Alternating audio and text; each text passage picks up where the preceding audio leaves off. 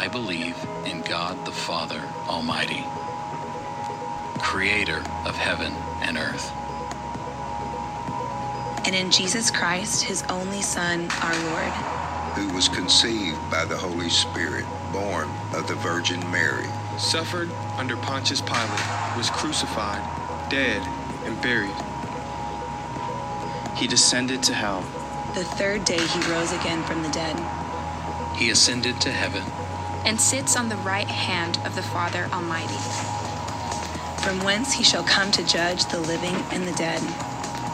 I believe in the Holy Spirit, the Holy Catholic Church, the communion of saints, the forgiveness of sins, the resurrection of the body, and the life everlasting.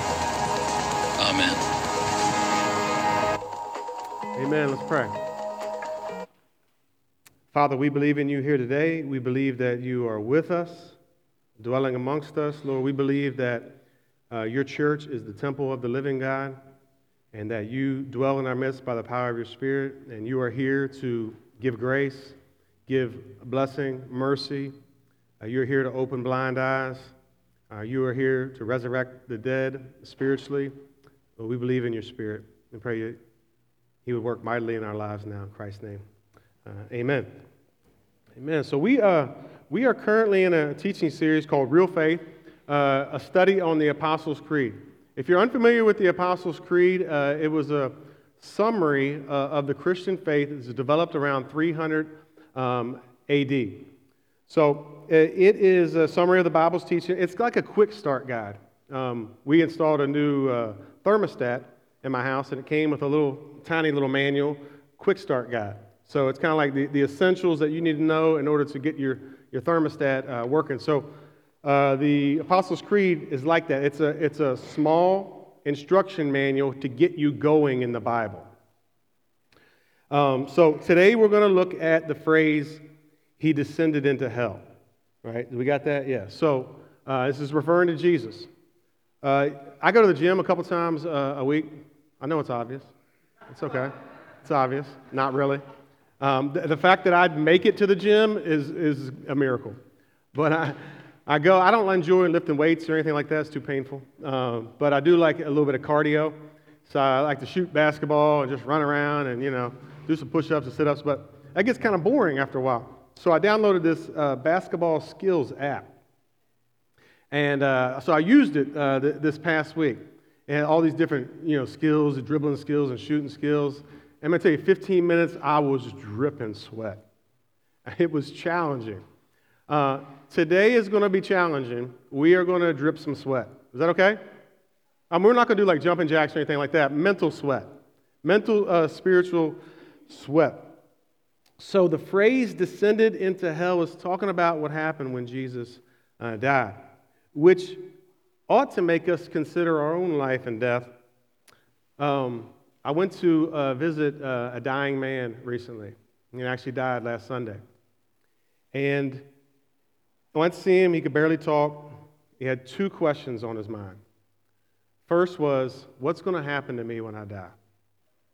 All right, that's what he, facing his own mortality, that was his question. So that's what I want to think about today. First question is, what's going to happen to you uh, when you die? I mean, how can you really know? I mean, if you, if you looked at the best uh, answers in science and uh, what they say about what's going to ha- what happens in death, you know, can you really know uh, from science? Uh, what is the prevailing view about human life in the scientific community? Well, it, it's not really scientific, right? That may be a surprise. It's actually religious. It's something called materialism. And uh, materialism is, is, just basically saying that matter is the sole ex- explanatory cause of all things. So all there is is matter stuff, physical stuff.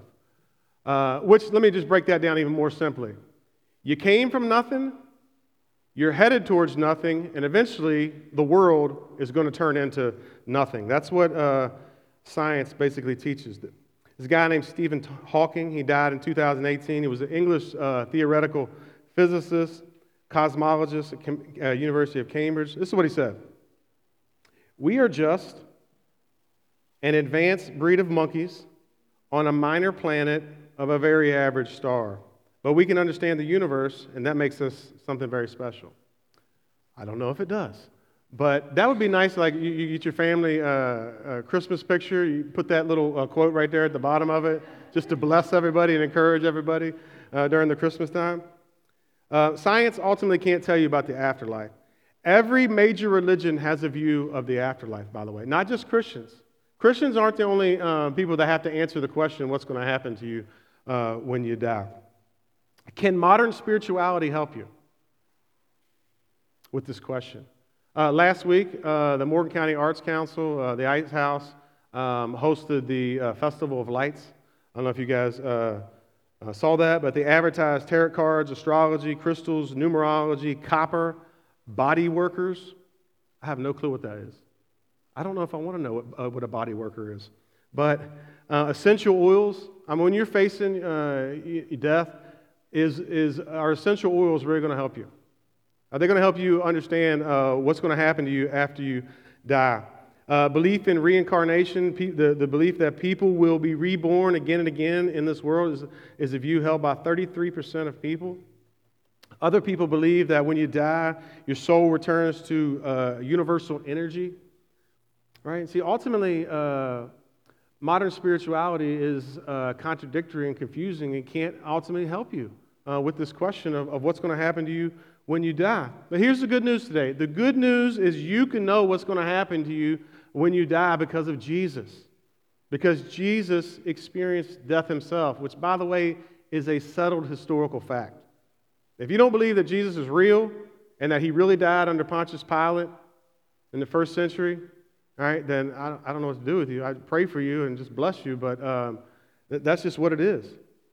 It's also a settled fact that his tomb was empty, his grave was empty, and uh, his disciples all of a sudden had this change of life. Thousands of Jews all of a sudden flip flopped their beliefs and started worshiping uh, uh, this Messiah that uh, claimed to be resurrected uh, from the dead.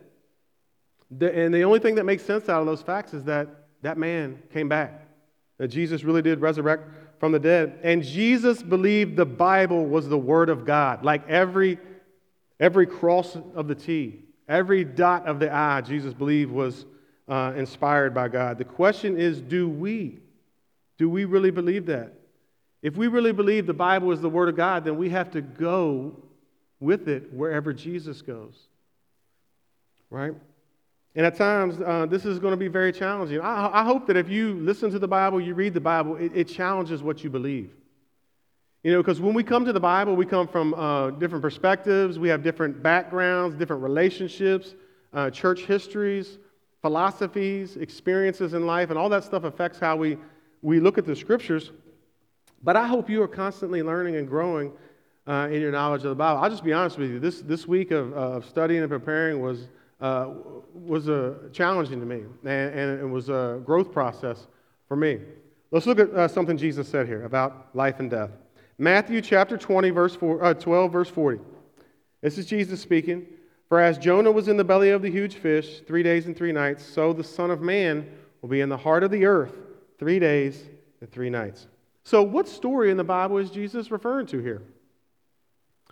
He's referring to Jonah and the big fish, uh, which, by the way, is a book in the Bible. The book of Jonah, he was a minor prophet uh, in, in ancient uh, Israel. And uh, Jesus believed in that story. He believed that and said it was God's word. So, what does this story and the Bible teach us about what's going to happen um, when we die? Well, first, let's step back. It teaches you about what type of world you're living in.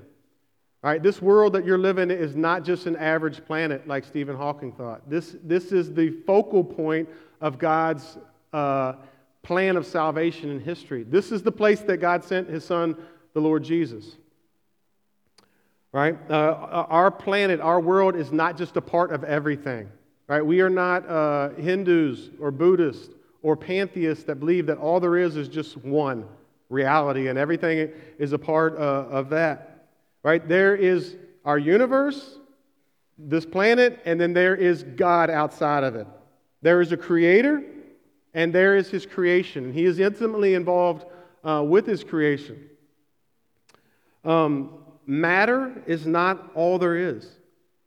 There is a spiritual realm, angels and all kinds of hierarchy of spiritual beings and demons.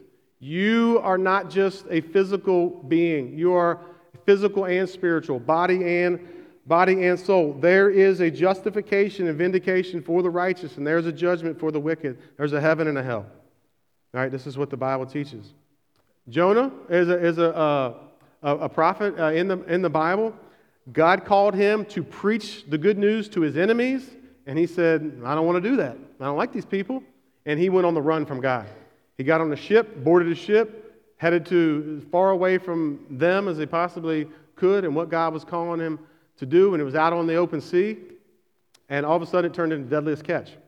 Right? The, the, uh, the, the waves, uh, everybody thought they were going to die on this ship. And Jonah said, It's my fault. And he said, Just chuck me overboard, and it'll all end. And they took him and tossed his tail into the, uh, into the ocean, and, and the waters um, ceased. And then God sent a big fish to gobble him up. And Jesus is saying that this is 100% true. By the way, did you see that? The resurrected Jesus, the one who came back from the dead, said, Yeah, that story about the big fish, all true, by the way.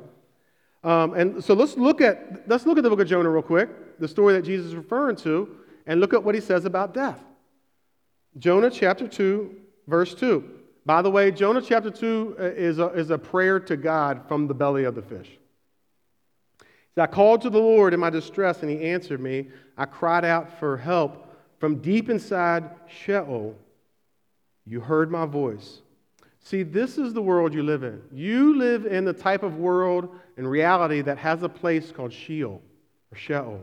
Right? It's a, a Hebrew word, Old Testament word, referring to uh, what happens when uh, people die. I actually have it. Actually, I'm going to show it to you right here. That's the word. There's the Hebrew, and there's the English uh, transliteration. It is the underworld where all the dead go. This is how, um, this is the world, this is how the people uh, during Jesus' day understood uh, where you go when you die. So in this place is both the righteous and the unrighteous, faithful and the unfaithful. Right? Uh, uh the, the, wicked are there, uh, away from the presence of God, uh, suffering under the judgment of God, and the, and the righteous are not. Jewish people living in Jesus' day did not see a meaningful life after death. We have to, we have to know this deep down.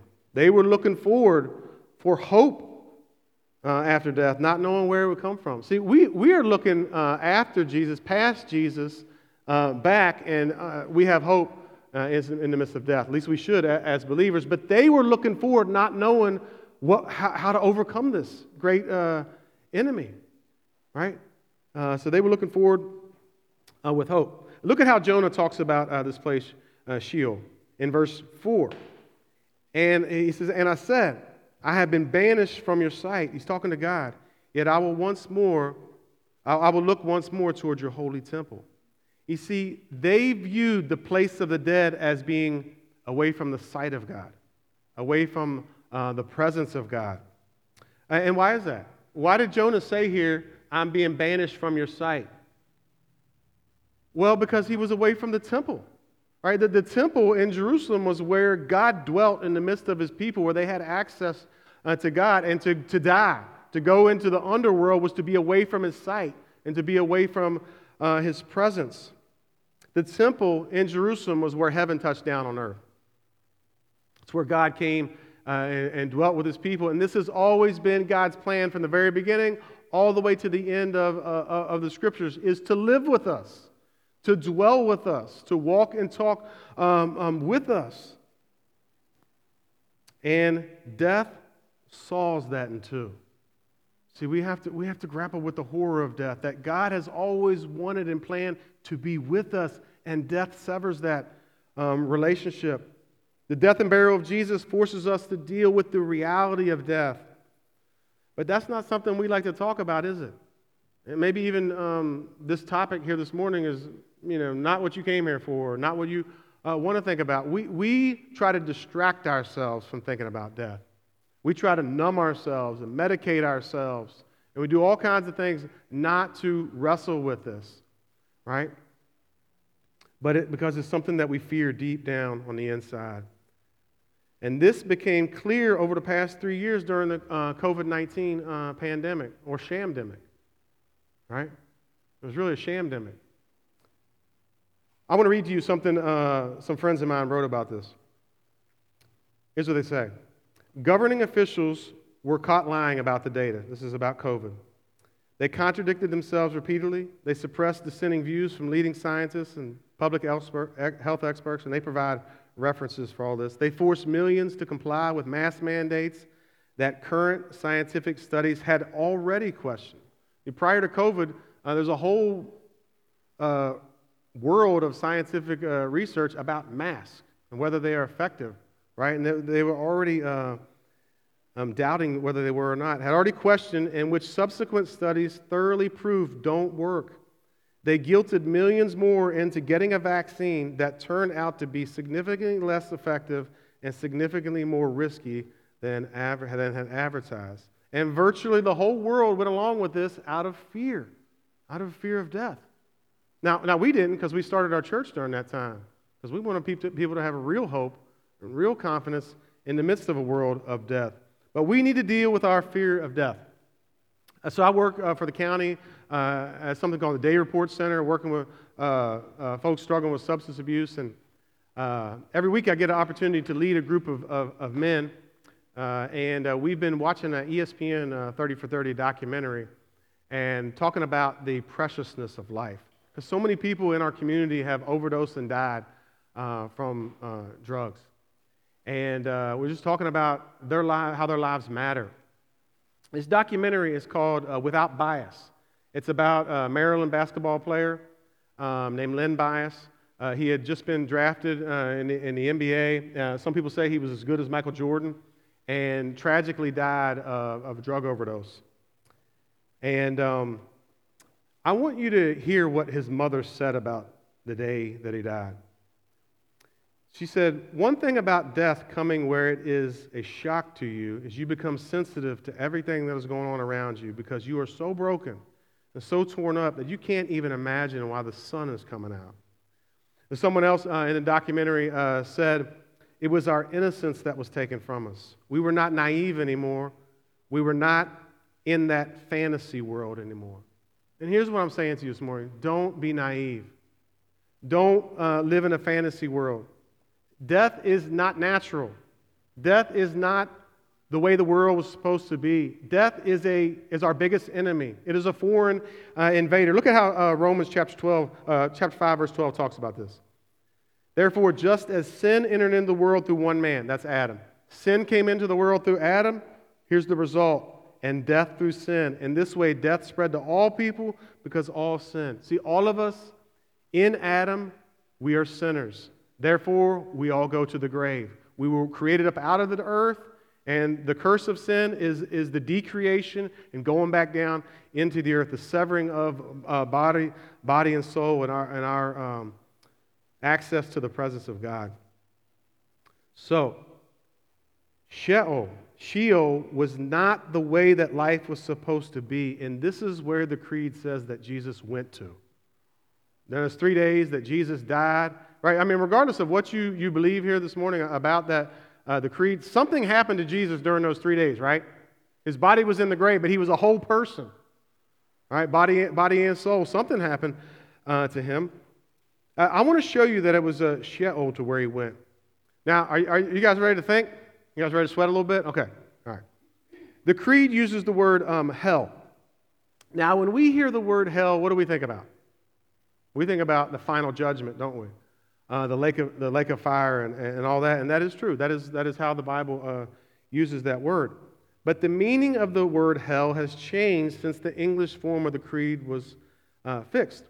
Originally, uh, back in the day, you know, English has changed over the years. The word hell meant something more like the place of the dead where everybody goes.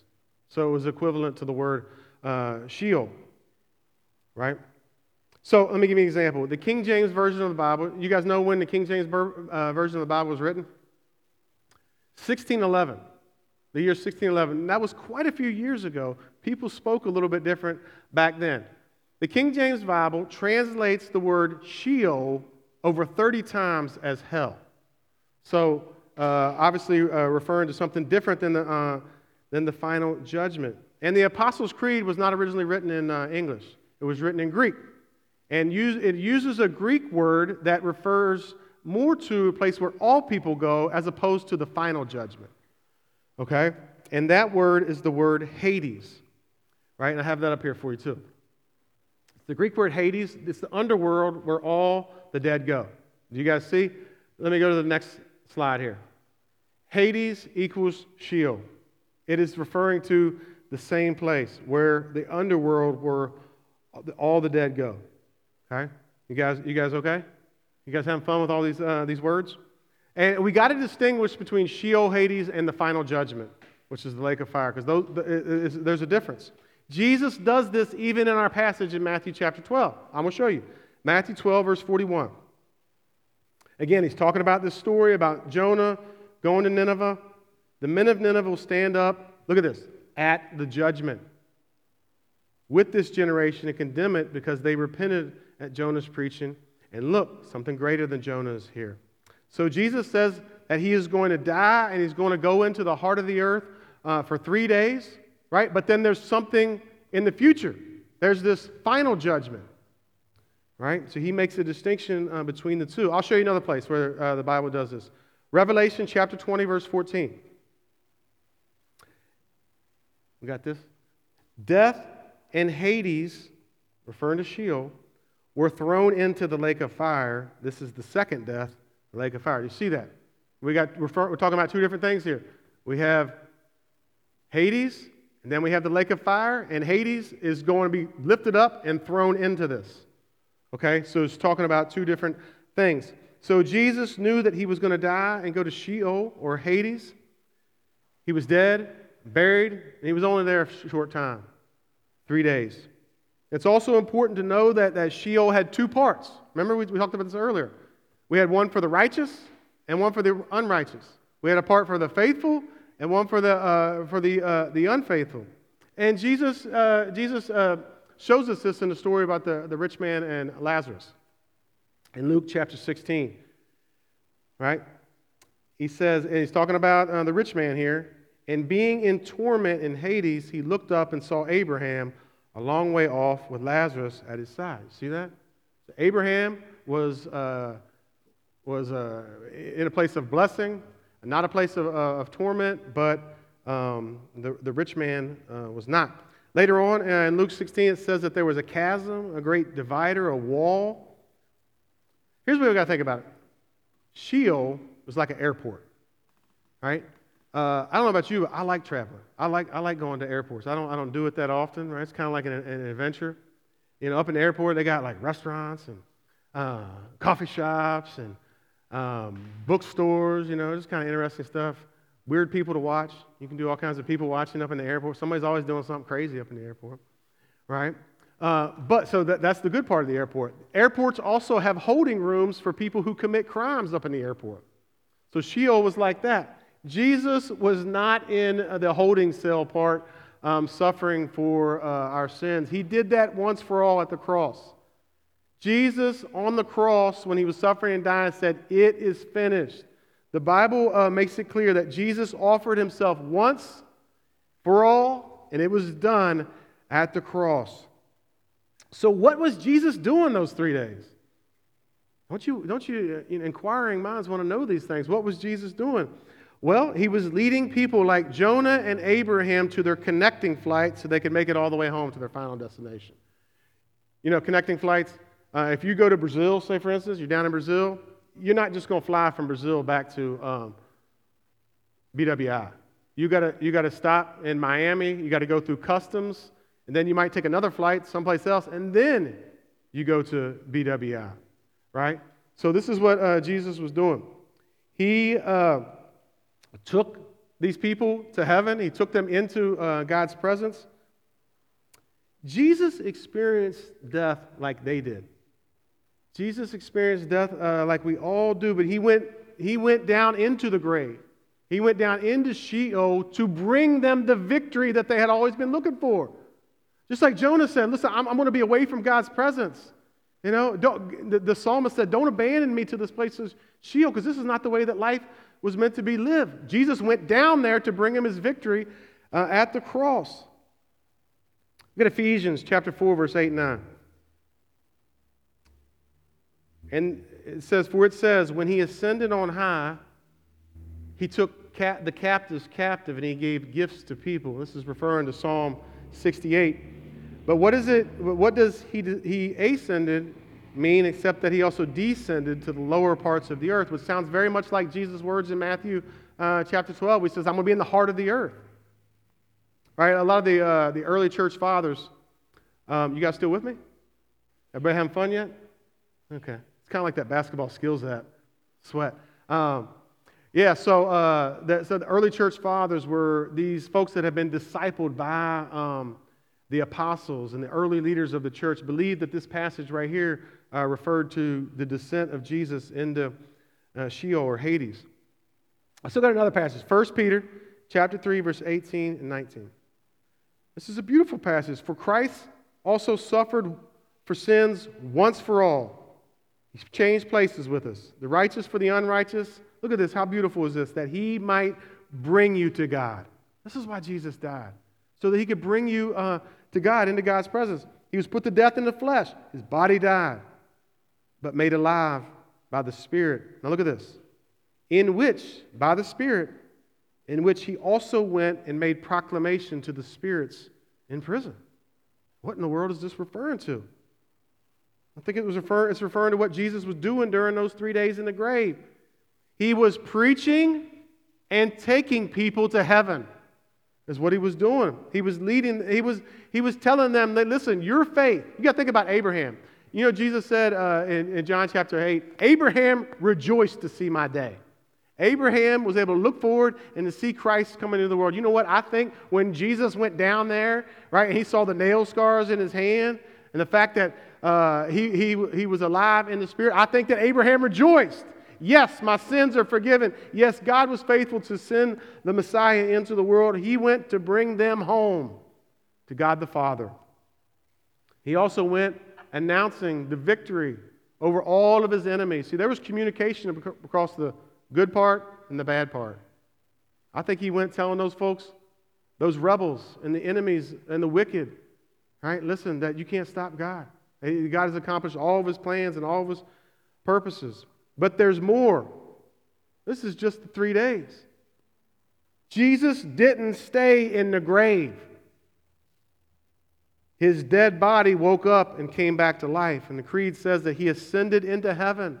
Jesus got up out of the grave physically, bodily, ascended into heaven, sits at the right hand of the Father, from where he shall come to judge the living and the dead. You see, Jesus going there, taking the, all the people that had believed in God, uh, in the Messiah prior, taking them to heaven was just the connecting flight. That's just Brazil to um, Miami. Right? Heaven is not the final destination for Christians, by the way. You guys know that, right? What's going to happen to you when you die? Heaven's not the final destination. We just sang it. I believe I'm going to walk in the land of the living. Right? Look at this. I'm going to show you, I'm going to show you the final destination. What is home going to look like? Revelation chapter 21, verse 1 and 2. And John, the Apostle John, is seeing this vision of the future. And this is what he said Then I saw a new heaven and a new earth. For the first heaven and the first earth had passed away, and the sea was no more. When it says the sea no more, it was no more, all it means is all the bad things about life are going to be gone. No more evil, no more death, no more suffering. He says, I saw the holy city, the new Jerusalem coming out of heaven from God. I saw it coming down out of heaven, prepared like a bride adorned for her husband. You see, the hope of all of heaven is a new heavenly earth. This is the hope of Christians. The hope of Christians is not some um, bodiless existence floating around like a spirit up in heaven. Right, this is, this is why all of heaven is longing to come back. And as the Creed says, to have a resurrected body in a resurrected world.